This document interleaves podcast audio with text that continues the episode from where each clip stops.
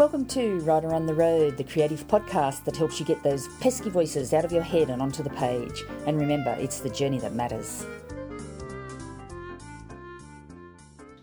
And welcome to episode 135 of Writer on the Road.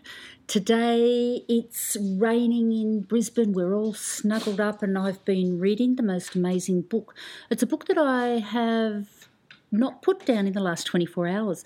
Uh, Table for Eight by Tricia Stringer. And she's my guest today. She's here in Brisbane. She's brought an awful lot of rain with her. Uh, she's going to be at Chermside during the week and then she's off to Toowoomba. But the reason I've got her on today is because this is a women's fiction novel as opposed to her uh, usual I think, rural romance novels that she writes and historical romance novels. And there seems to be a real trend towards women's fiction and the bigger, meatier novels uh, that or sagas that are starting to come out and this is a particular interest of mine.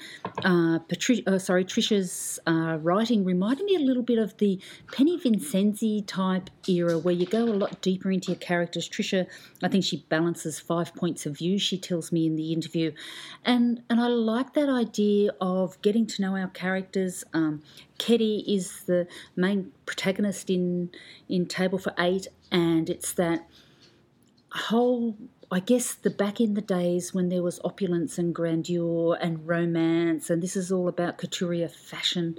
Uh, and then she goes off on a cruise, which is where Table for Eight takes us. Uh, but as I start to do or get very much into my research and writing of my novel, I really have to admit that over the years, the stories that I read are those bigger, meatier novels. So I'm really pleased that they're starting to really make a really big comeback. And we look at the, the things that Natasha uh, Lester and people like that are doing, and so very, very successful. I think Natasha just um, heard from her publisher that she's getting more print runs in America and really taking off in England. And I thought, wouldn't it be great if we start to see a lot more of these these bigger, richer uh, novels that are that are starting to to appear on our shelves. I don't even know what's coming up for Christmas, but I'm certainly looking forward to it. Here at Writer on the Road, I've got Rachel Johns coming on during the week as we start to hear about what's going on over in Western Australia uh, with their festival coming up in November. We're starting to get some releases through for Christmas. And I've got another interview that I nearly had recorded, but I blew it. Uh, Lisa Messenger. Uh, she, now, she's an interesting lady here in Australia, and I've been buying her books for some time now. Uh, so she'll be coming up on the podcast shortly as well. But for today, sit back, listen to Tricia, and we were talking a little bit about marketing because I think trying to get word out and all the library tools and all the online marketing, it becomes an interesting conversation as we all, I think, learn from each other and see what we need to do. Um, but I'd love to hear what you think of Table for Eight because it's one of the most enjoyable reads that I've had in a while. But I'm not quite sure if the rain or the rained in weekend we've had here in Brisbane didn't contribute to that.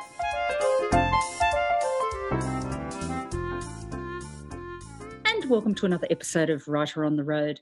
Today we're off to sunny South Australia in a weird kind of way because I have our today's guest here with me in Brizzy and it's bucketing down rain. Welcome, Tricia Stringer. Oh, thank you. I wish I could pipe some of this rain home to sunny South Australia.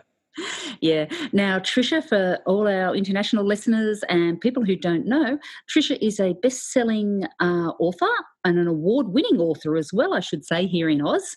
And she writes historicals, rural romances, and the one that I'm excited to talk to her about today is her first women's fiction novel, Table for Eight. Uh, congratulations, Tricia, on such a fantastic novel. Oh, thank you. I had a lot of fun writing it, so I'm glad readers are enjoying it. Yeah. Okay, everyone. It is set on a cruise ship, and I have been reading this thing in the name of research, as we always do. Uh, before I spoke to you today, Tricia, and I've only gotten about halfway through because I got distracted with loads of washing. Uh, but I did get to travel out through the beautiful Sydney Heads, and I'm off to the South Pacific. Can you tell us what inspired this one? Yes, I was on my first cruise, and it was uh, with friends who were celebrating a special birthday. And I got sat at a table the first night with a group of people I didn't know.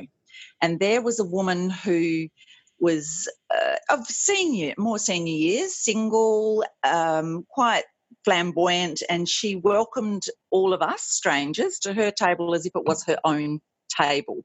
And she just uh, had us all feeling at ease, and she just sparked some interest in me because at the end of the night, I realised we'd learnt lots about each other, but not too much about her. And I thought, wonder what her story is. And I never actually got to speak to her again on the cruise. I ended up then back with my friends and didn't uh, talk to her again. So I made up a story for her, and that story was the catalyst for writing Table for Eight. Now, I'm hooked, everybody. This is a beautiful story. Not only is it about older characters, it's set on a cruise ship. They sail the South Pacific, and it has a wonderful, wonderful heroine that right from the first page I fell in love with. Her name is Ketty. Uh, and she's going on this cruise yep. on the Diamond Duchess. But this book is about clothes and jewelry and cocktails and menus. It's something out of a pure romantic saga of the olden days, isn't it? Uh, well, yes, it's just a mixture of things. It it developed uh, out of, as I said, that first uh, encounter I had with the woman that I called Ketty, and then the love of cruising and all the things that come with it, and the, you know, just the sheer, um, I guess, indulgence really of being totally looked after once you get there, and the enjoyment of visiting um, new destinations, but just being part of a, a floating resort, really, and then the fact that not only Ketty, when I looked around me, it's it's it's a bit like a small town, a cruise ship full of people and and uh, you know a mixed such a mixture of people. It was just very intriguing for my writer's brain. Yeah, and one of the things as a writer that I wanted to um, put out there right at the beginning, Tricia, is it's told from multiple viewpoints, and they're all characters that we can relate to, aren't they? Yes, um, I think so. Like there are uh, five different points of view, which is sometimes tricky to keep all those balls in the air. Um, you don't want to lose readers by jumping around too much, but I think it it fitted together quite nicely because they're all quite different people and how they all then uh, merge together and then with the extra few characters where you're not actually in their point of view but they're part of the story yeah. So I think, yeah, it all came together quite well. But as a writer, it's, yeah, it can be tricky to juggle sometimes. Yeah, now everyone, I was reading this beautiful story, this beautiful, I think she's 70, you can correct me on that. Uh, Ketty, she's a uh, couturier, I guess. She's a dressmaker in this beautiful, beautiful shop in Sydney, and she goes on this cruise, The Ultimate Lady. And the very first character I got to meet was Bernard or Bernard, and the first thing he said was fuck. And I went, oh, oh, I love him already. Uh, you really get inside your character's head. It seemed to be one of the things that grabbed me straight away. He he's an interesting character, a bit of a playboy in a way, in his own mind, anyway.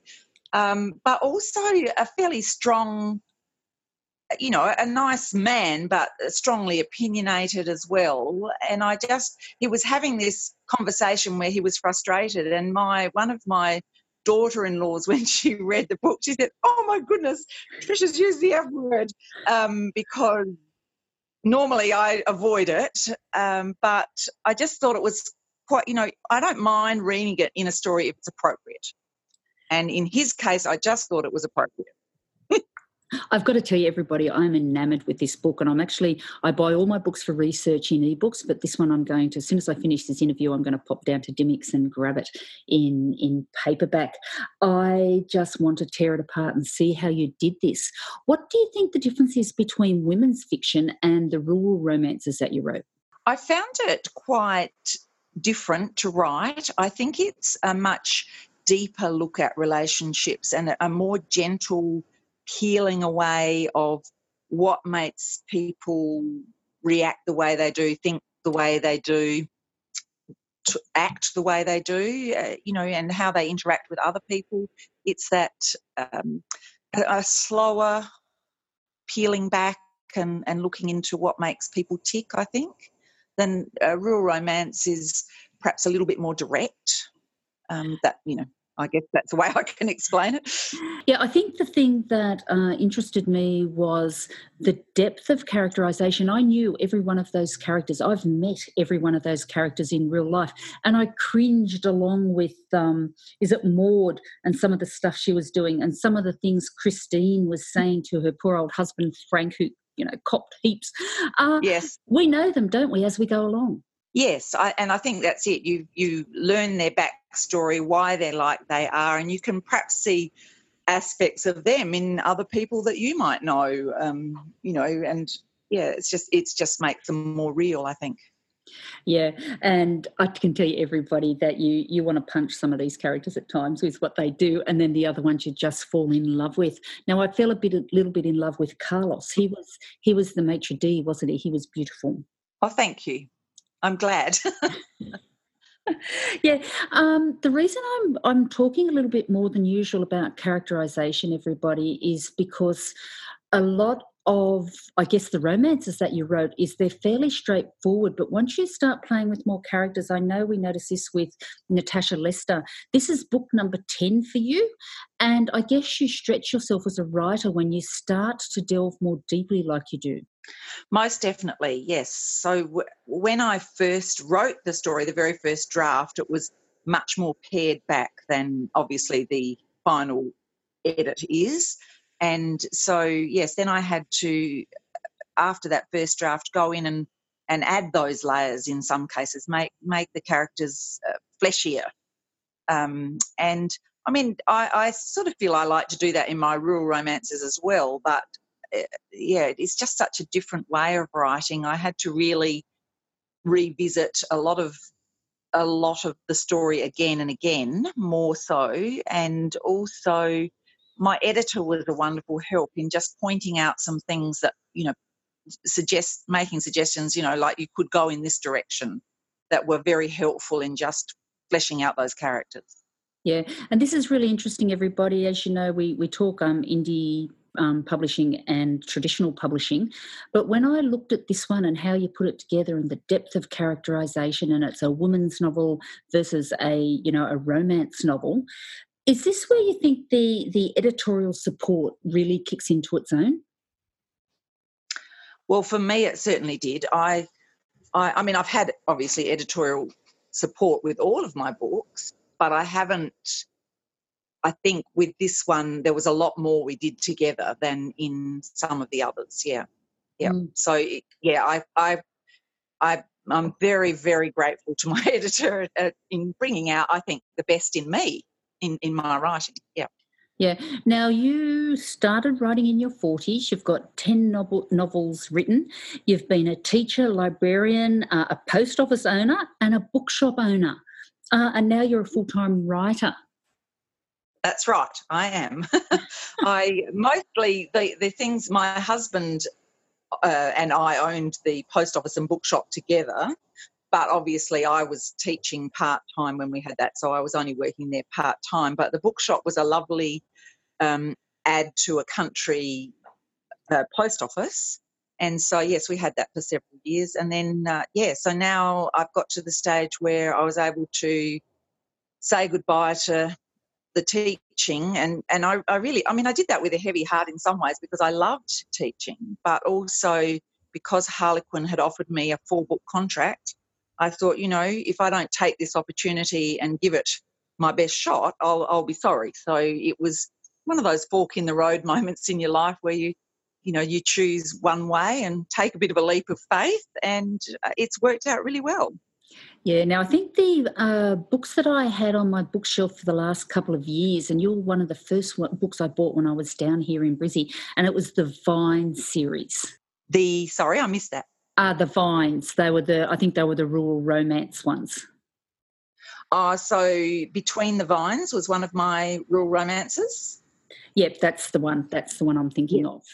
Yes, yes, yes. So that uh, that was one of my well, came out a couple of years ago. Yeah, set in Coonawarra wine country in South Australia. Yeah, um, that's probably why I bought it, Tricia. To be honest, it was probably set in the wineries. I thought, oh, I've got to know more about this. Yes, yes. Well, you know, research is very important to me. So I had to uh, do a lot of wine research to get that one right. Yeah, and you had to do a lot of cruising research to get this one right. I believe you did a, a cruise from Sydney to right, right. Yeah, you did a cruise from Sydney to Brisbane.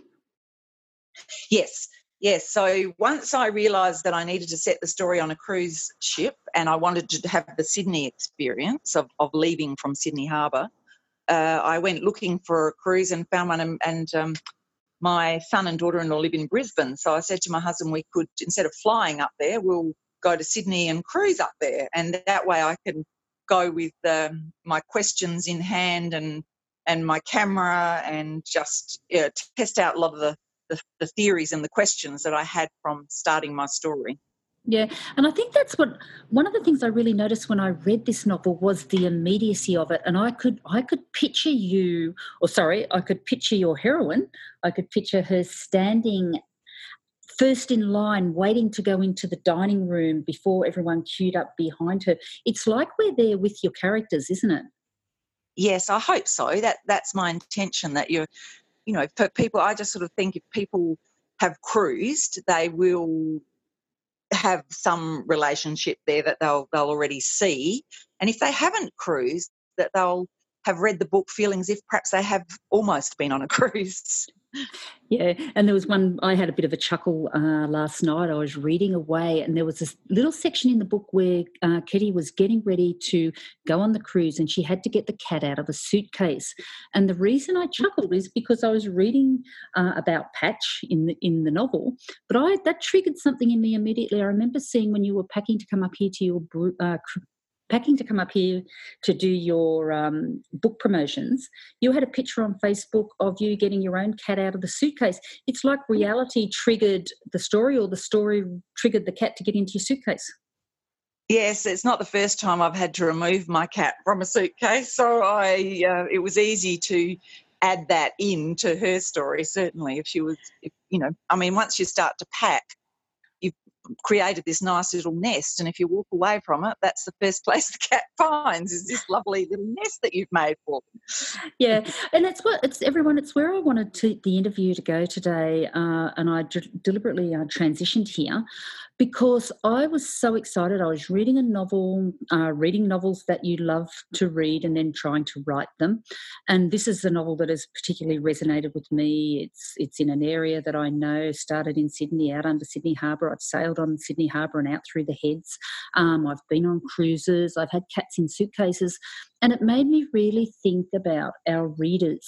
Uh, and the title for this thing is going to be "How to Write a Book Your Readers Want to Read."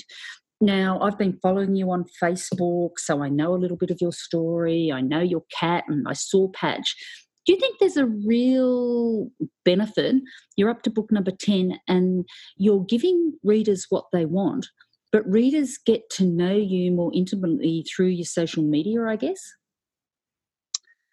Uh, yes, I, I think um, a social media presence is important, and that's because I like to share you know aspects of those things without sort of being too detailed because I think nobody wants to read that I've you know just had my breakfast and made a cup of coffee sort of thing. But um, that they just might be interested to see the sorts of things that I find funny or um, you know happen in in my life that often and I, and what I find is I get responses from the people who follow the social media saying oh yes you know I, my cat does that too or or I've you know, had that same thing happen to me, or, you know, so it's just nice to make that connection because writers spend a lot of time on their own and, um, you know, in an office and not, so it's nice to be able to. My, you know, my first joy is actually getting out and like I am now and being able to go and actually meet readers face to face. But if I can't do that, then the next best thing is to to be able to share with them things on social media. And so that's what I try to do. Yeah. Yeah, and I've got to admit, I didn't realise the absolute joy of reading in the novel and going, "Oh, I just saw that on Facebook," and I felt like so clever. I thought, "Oh, that was, oh. that was a bit of a coincidence, wasn't it?" uh, and I thought it just put social media and authors in into a much more central position for me as far as our readers are concerned. Now I know you guys do social media really well, and and I'm talking about people like Rachel Johns and Annie Seaton and all of you guys out there who who really focus on sharing your books far and wide. Even with traditional publishing now, marketing really is at the forefront of your efforts, isn't it? Definitely. I think I, I actually um, when I first started writing, I did some self publishing, and I think that was a really good um, lead in for me to understand the whole process of of writing a story and getting it to readers and following through with you know how do they know about it and you know what would make them want to read it. So uh, you know that was really a really good learning curve for me. And then to have a traditional publisher then to work with and have their resources at hand is is fabulous. But um, it, it's also very important that writers do a lot of their own, you know, marketing and and just have a presence so that people can find out about them and, you know, find out more about their books, the backstories, and that sort of thing. Because you can't meet everybody face to face, unfortunately. So, you know, social media is a great way to um, share share the the ideas behind the book and lots more about the author. Yeah, and that's what I wanted to um, spend the a little bit more of our time on today, everyone, because I think uh, we sometimes think, oh, traditional publishers, um, you guys have it a little bit easier than indies because indies, you know, bend over backwards playing with Amazon algorithms trying to get their books out there. But you guys work just as hard um, to to get your books out and about. Now, one advantage I know with you guys is that your publishers send out advance copies to the rest of us so that um, we can we can talk about your books as well. But I read something on Beauty and Lace, a book club, and your publisher gave away twenty books for to Beauty and Lace to to to give away on your behalf. Yes, that happens from time to time, you know, and not with necessarily every book, I suppose, um, with every author, but it just depends on what their push is at that time. And and um, Beauty and Lace is an established book club, so I, I guess they thought that was a good one to, uh, you know, do that particular thing with. They there were all sorts of things that they did in the lead up to this book. I know some people uh, won the book or received the book at um, oh, no, I won't get the title exactly right. Those chick uh, uh, chicks at the flicks, I think it's called, mm. um, mm-hmm. where you can go along and um, you know see a preview of a movie, and they often have giveaways. I've been to some myself, and it's lots of fun, and you have some giveaway products. And so my book at one particular um, movie was one of the giveaways for some people. So you know there were lot. There's lots of different things that they uh, publishers try to just spread the word a bit more and um, get people sort of talking about the book. Yeah, and I think I actually think that this is probably the most exciting thing that's happening is that publishers are coming on board, and they're I'm seeing them more and more uh, spreading the books around social media, like bloggers and um, even authors, just holding up your book, and and there is so much more opportunity for you now. But I'm noticing also another trend that visiting a lot of libraries. You guys are doing a lot of library tours now. I'm not sure here in Brisbane whether the Brisbane City Council is sponsoring you because I noticed you're on their website. Uh, my publisher is bringing me here. Yeah, yeah. But libraries are great.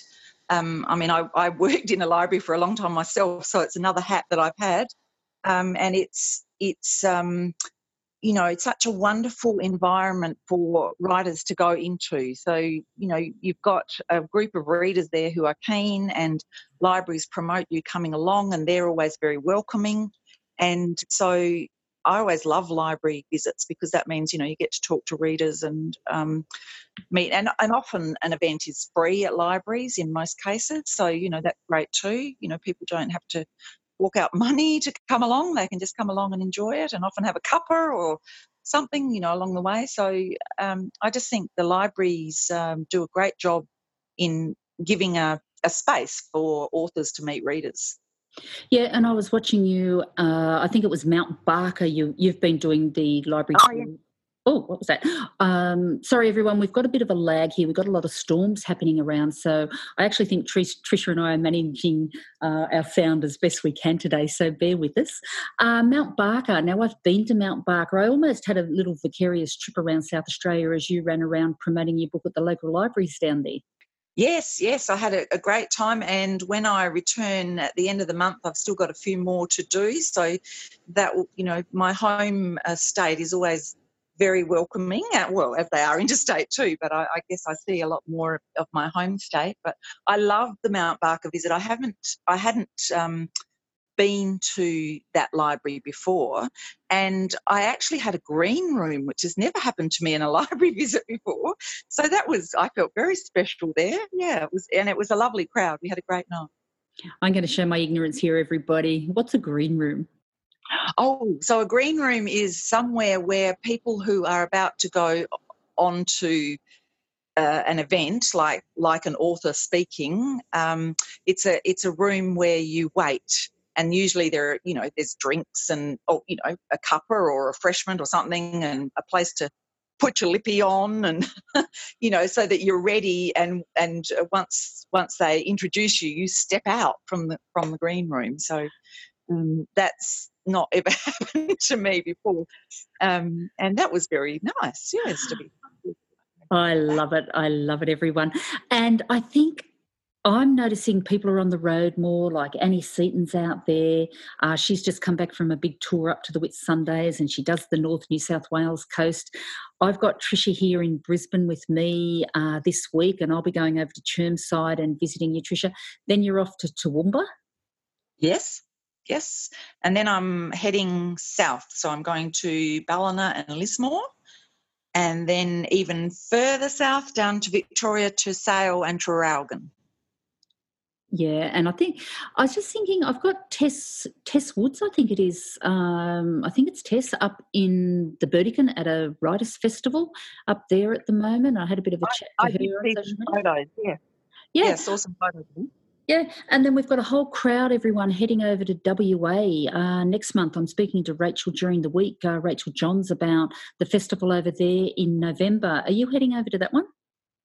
No, no, I'm not. I'd love to be, um, but I have our youngest son is being married, so we've we've got our um, we'll be home in November doing wedding things. Oh, you've got to get your priorities right, haven't you? Uh, I love I love the whole library thing. I noticed Jen McLeod, who's travelling around Australia, she often pops into libraries, sometimes even unannounced, uh, and get, just chats to her readers. Yes, yeah, Jen's really good at doing that. Um, yes, I um, I like to if but we've we've done a bit of travelling. You know, we, we've only just in the last few years got a caravan, and so my husband and I have done a bit of interstate travelling with that. And so it means you move at a slower pace, and so you stay over in places a bit longer. And so yes, I always take my books with me and have and you know visit the local libraries where I go, and if I can, and you know drop a book or two into them just to you know spread the word at because um, it just depends you know like especially the more remote places. I mean, they're a long way from bookshops, so they really need their local library to, um, you know, get their reading material for them. Really.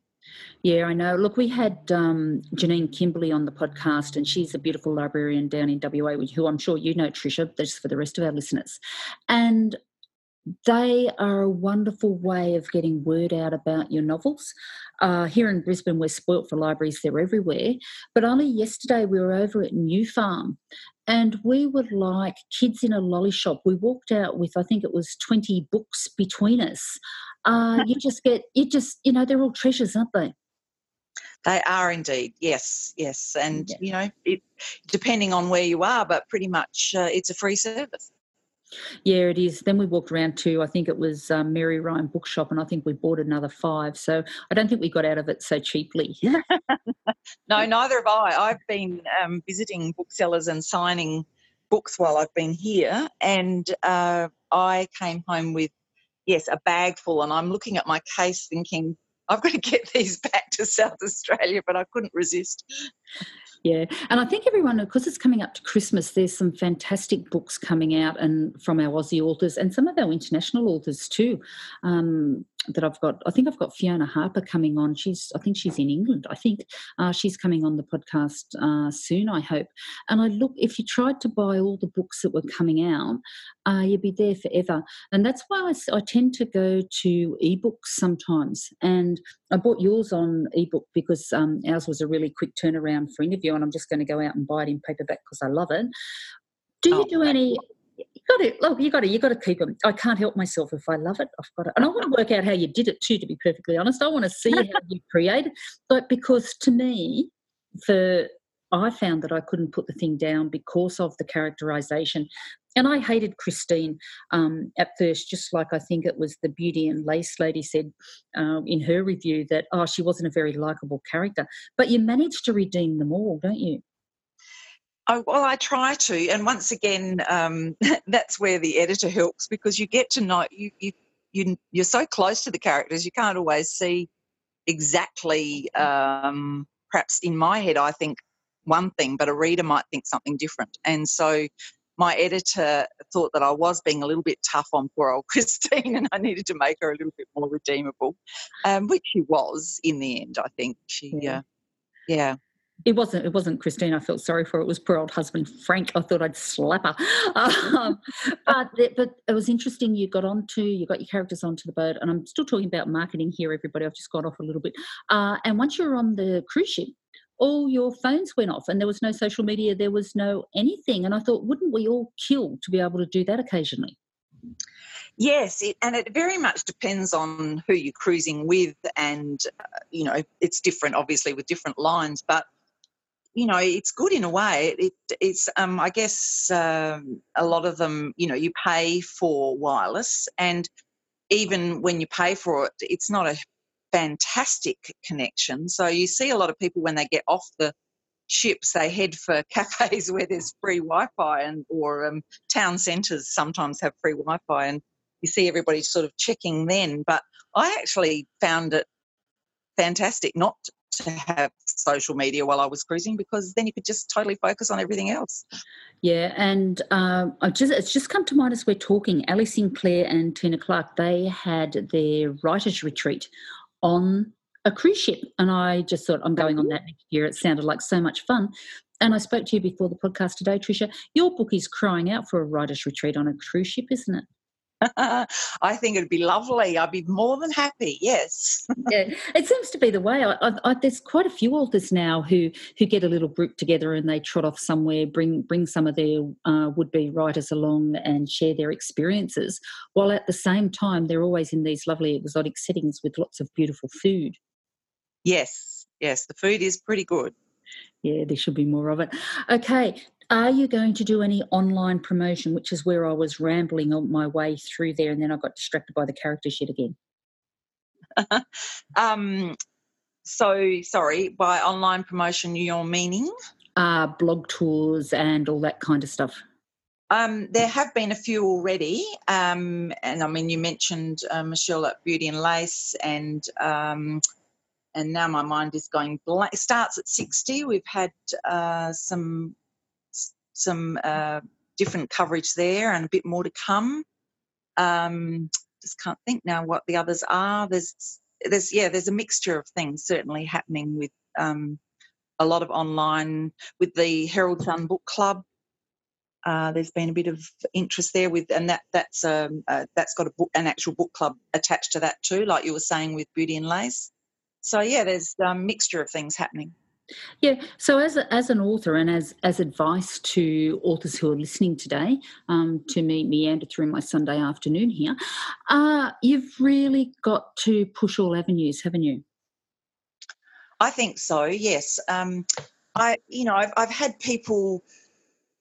You know, for me, as I said, this has been a long journey, and I've done lots of things and tried lots of things, and that's all you can do is just try something and if it doesn't work it doesn't work or it maybe it didn't work this time but it might work next time. And you know there's there's so many different avenues. I mean because my book was set this new book table for eight was set um, on a cruise ship leaving sydney harbour we had a lovely event, a pre-launch event in Sydney, organised by my uh, my publisher, with some lovely photos at, from a from um, you know a hotel looking over the harbour, and I mean that lent itself beautifully to that story. But of course, the next story will be totally different. So you know it, that wouldn't necessarily work for it. So you, just you're always looking for ideas and things that might um, link to your particular story and help promote it.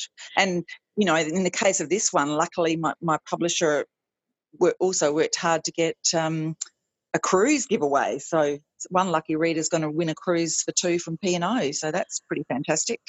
oh, there you go, everybody. Just what we want. Um, and it, there's a moral to it too. Don't go and set your stories in little country towns. go, go for the exotic. Uh, I think I think what attracted me to this story was the opulence, the grandeur, the beauty. Like Ketty has this wonderful dress shop, and it's it's back like in the olden days, everybody. It might be sort of like the Natasha Lester type story, where this heroine dresses people and makes them beautiful and it's the one-on-one service um, of making your customers feel special and poor old kitty you know she's she's getting on in years now and she's done this wonderful service her actual success comes from an, uh, her young girl Lacey, who she left back in the shop, who actually put all her business online, didn't she? Yeah, yeah. So, um, you know, I, I found Ketty uh, is has never been very interested in on, online because she's built her service around making the customer face to face feel special. So it's been uh, difficult for her to understand the online world, and so yeah, that was uh, interesting to have a you know a bit of a play with that aspect of the story too. Because I mean, online is in, of interest to me, um, but I know lots of people who aren't online, and you know that's the other thing that I have to remember with my readership is that there's a significant number of people who uh, aren't necessarily online. They're not on Facebook. They're not on Instagram. They don't listen to podcasts. Sorry. um, so you know you have to also be aware um, of those readers as well and how to get your message out to those readers. Yeah, and that's and I think that's that whole marketing thing that has me has me fascinated uh, watching you promote your novel. Now we had the backpacking housewife on everybody and her promotion all over the world. She's turned up in newspapers, she's turned up. She really had marketing down pat. She's an indie publisher, but this one was through um, oh, it wasn't Mills and Boon, it was one of those. Um, oh, I've forgotten. Um, but it was a romance line. Oh, Harlequin. It was Harlequin. Harlequin. And yeah, she has done the most amazing marketing that I've ever seen done by anybody. And then I've watched you come along and you're doing your marketing. And as you said, you learned a lot when you did that self publishing right at the beginning. You've got to reach everyone and you've got to try everything to reach them. I mean, I didn't know there was anyone who didn't listen to podcasts anymore. Or, or oh, all right, I know nobody listens to podcasts. Uh, but you've got. lots of people do, but, you know, we have to remember there's lots of people that don't. yeah. Oh, they will once they get those things in your home. What is it? Google Home. And, you know, you yeah. tell it to do everything. And that's not that far away, which is a bit scary. Um, but imagine people who don't have social media. Um, like, as you said, they're probably 50% of the population still out there, aren't they? Yes, and you know, um, they're not necessarily older people either. Um, I've got some young friends who are like my children are in their 30s, and I've got, you know, their friends uh, some of them are actually turning away from some aspects of social media because they don't like what they're seeing there and they're looking for other ways of uh, sharing.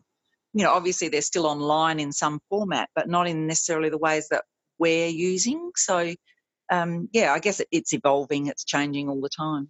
Yeah, and uh, look, everybody. To be honest, I wanted to close down Facebook the other week when we got I, I, think it was I was one of a million that got kicked off again because of some hack. Uh, the trouble is, I'd lose all you guys. I'd lose all my writing friends. So, as from a writer's perspective, I think social me- media has been an amazing thing because you know I got to see your cat in your suitcase. I knew you were coming. Um, there is so I think, much. I, I, definitely think there's a place for it. I, I think there are lots of positive things that happen and we just have to temper the bad with the positive and try and work out the best way you know like i endeavor as in my stories to be I like my stories to be positive, um, to offer people some hope, and so that's what I try and do with my social media too. I I try not to, you know, spread doom and gloom. It's more about you know what what's what's good in the world and what's what's a positive message to get across. Yeah, and I think that's why I enjoy it so much, Tricia. Plus, I like looking at all everybody's photographs of as you all dart around the countryside. Mm. Uh, yeah, look, women's fiction, uh, bigger, more complex stories. This is your first go at this deeper, more, I guess, intricate plotting. Uh, what's next for you? So next year, early next year, I have another rural romance coming out in May. And then at the end of next year, there will be another women's fiction, which is still being worked on as we speak. So, uh, you know, that's still happening. So, yeah, there'll be two books next year. Yeah, and and this is the thing, everybody. Too, the women's. I'm assuming the women's fix, fiction take longer to write because of the work that has to go into them. Uh, but your rural romance reader still wants to hear from you, don't they? Yes, I have a large um, following on rural romance, and I d- I don't want to leave them behind. Um, I hope that they will still enjoy reading this book, um, but yeah, there's there you know rural romance is very popular in uh, Australia, and so and I enjoy writing it, so I'd like to keep doing so. Yeah. So where's next for you and your caravan? um, we've talked a couple of things. We'd like to go back to WA because there was a big chunk that we missed, um, but also looking to go back Queensland way. So yeah, somewhere. Usually, it's lovely to leave South Australia in the winter and go somewhere warmer.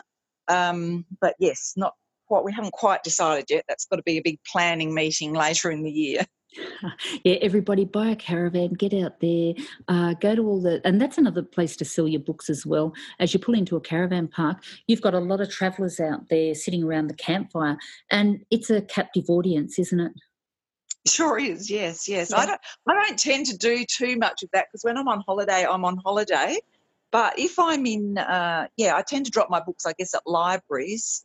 Um, and occasionally I have um, at the front of the caravan put a little display up with um, you know if we're staying somewhere for a week at a time. But uh, yeah it's it's nice. I, I just like to give my books away actually to you know occasionally you, you get to know someone quite well for over a couple of days because you've been camped next to them. And it's really nice to be able to say oh, as you're heading off well, you know are you a reader? Would you love a book? And you know yeah. that's my little thing that i like to do and, and, it's a good idea to everybody um, i've got friends who are in the caravan world and i know I always pass on books when I'm finished reading them. I pass them on to my caravanning friends, and then they'll pass them on to the next person and the next person. Sometimes the people on the road full time can't carry books, and they'll leave them in the laundry, and that's just another way of getting the word out. Uh, but definitely, yeah.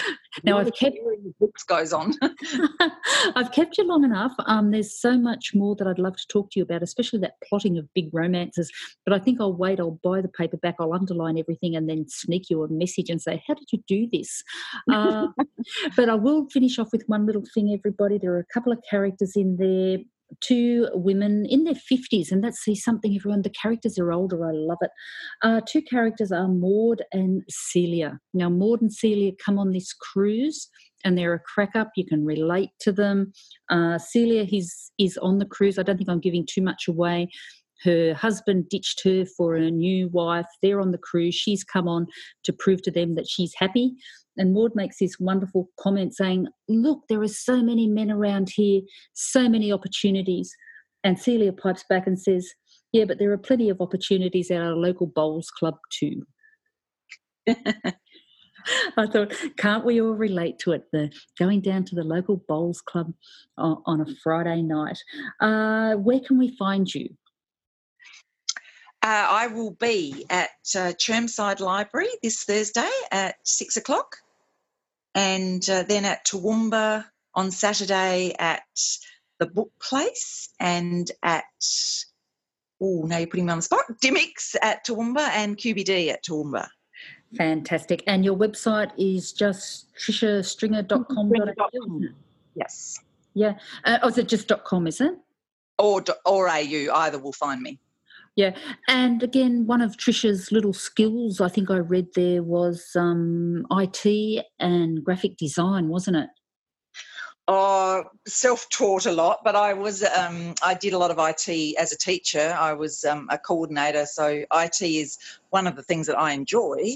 Um, but yes, a lot of it is self-taught. No, no great um, no great, um, you know, claim to fame with it. yeah, well, I enjoyed fossicking around your website, and the beautiful photo of you there um, made me smile.